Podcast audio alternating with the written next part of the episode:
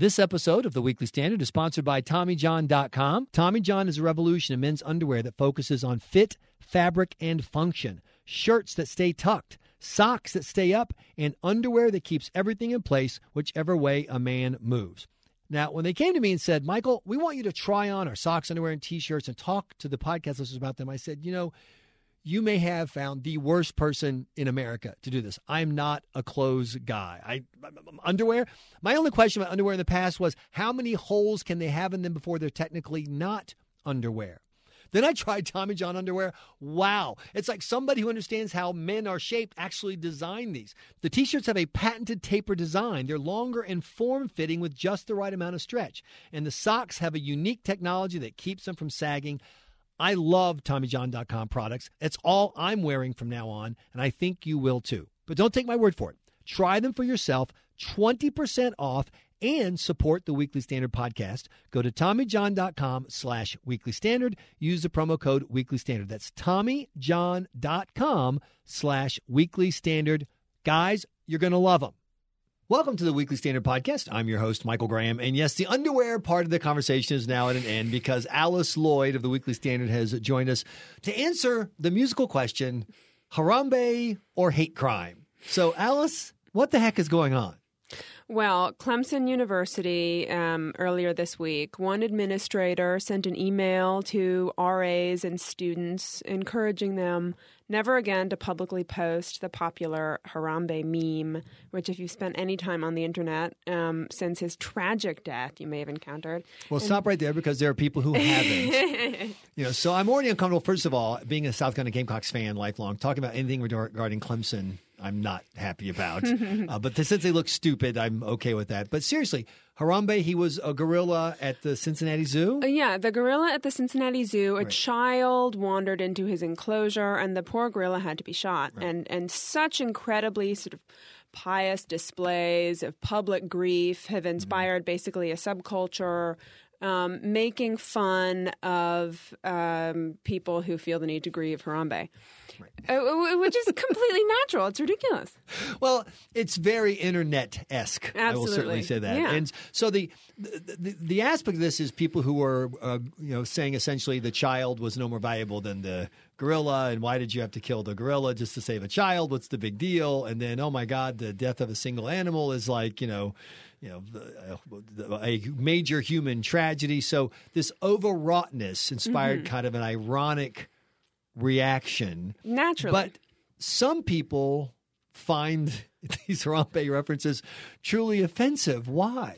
It's it's actually the way in which people find it offensive is itself offensive um, because they say that it's you know racist to joke about a gorilla and um, and promotes rape culture and and those I th- I think are inappropriate associations, right? Well, gorillas shouldn't, I I gorillas shouldn't make us think of racial tension unless our minds already point right, in that exactly. direction, and, and, it's just not a and this pretty is the suggestion. Fascinating part about the writing you've done, and it's a weeklystandard.com, and the whole issue is the people who are upset by this bring all of this baggage that you could say is offensive.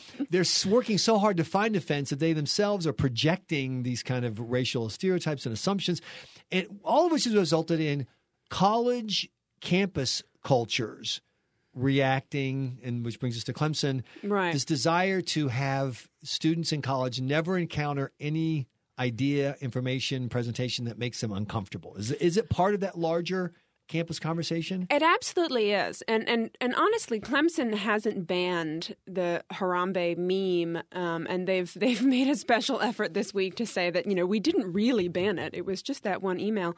But what was so what was such a perfect um, example of, as you say, this broader cultural weirdness um, was was that the administrator's email included a line warning students that, that if they're insensitive toward each other, they would run afoul of Title IX. Now, what is Title IX? Title IX is something like 37 words in um, an education law from 1972 that banned any sex discrimination in schools. And so that's why NCAA sports get a little bit more money because there are more girls in colleges than boys. And there, there are all these things we get from Title IX. But more recently, under the Obama administration, um, the Department of Education's Office of Civil Rights has been issuing overbearing guidances in the form of what's called the you know the dear colleague letter and the reason that they're so binding and manage to um, work around constraints on what federal agencies are allowed to do is that um, the department requires private and public colleges to adhere to the guidelines or else lose federal funding, which they all need or face public shame, mm-hmm. you know, and celebrities join in to Joe Biden's sure. campaign, and it's a really but serious. St- you mentioned federal funding. I mean, this is the the dangerous part. University administrators trying to show some common sense. Right. Somebody on campus starts getting upset because they think that. Uh, mocking the overreaction to the death of oh, a zoo man. animal is actually about racism and rape culture. And so they say this idiotic thing. Mm. The administrator may want to confront this idiocy, and all of a sudden, well, wait a minute federal funding is on the line. This isn't just goofy political correctness, it's goofy political correctness plus the threat of the funding gun behind it. Absolutely, and it's a big part of the reason why we've talked so much in the last few years and and sure maybe we're all getting tired of it, but it continues to be a problem why we've talked so much about trigger warnings and safe mm-hmm. spaces because these issues keep coming up. It's a chilling effect on free speech. And we think, you know, certain instances, the Harambe meme, um, professors like Laura Kipnis at, at, Northwestern wrote an essay criticizing this culture of sort of paranoia about mm-hmm. sex on campuses. And she um, was drawn into a Title IX investigation. And then there's, of course, the example of Trump chalk, writing Trump's name in chalk at, at Emory University. Total panic. but you said that you learned that there's actually a uh, free speech protection in the law that could be invoked here. So, uh, what's interesting um, that I learned from Robert Shibley's new broadside. Um, twisting Title IX is that there's actually a law in place uh, dating from the New Deal, the Administrative Procedure Act, that ought to have checked these these sweeping regulations. But the Office of Civil Rights and the Department of Education um, gets away with calling them guidances, calling the Dear Colleague letter something other than what it is. It is a regulation. Um, well, it has the effect of regulation no matter what they call it because absolutely. there's money behind it. And absolutely. you know, if you're asking a college, you know, president or administrator, what are we going to do? Take a chance and lose, you know, end up in court and fighting for funding or just, uh, you know, punish this one annoying student? The one annoying student is doomed. Which brings us to the final question am I or am I not allowed to use the Harambe meme anymore? You absolutely are allowed to use it, and um, and I'm honestly, I think that that is in part thanks to a dramatic reaction against anti-speech measures on campuses.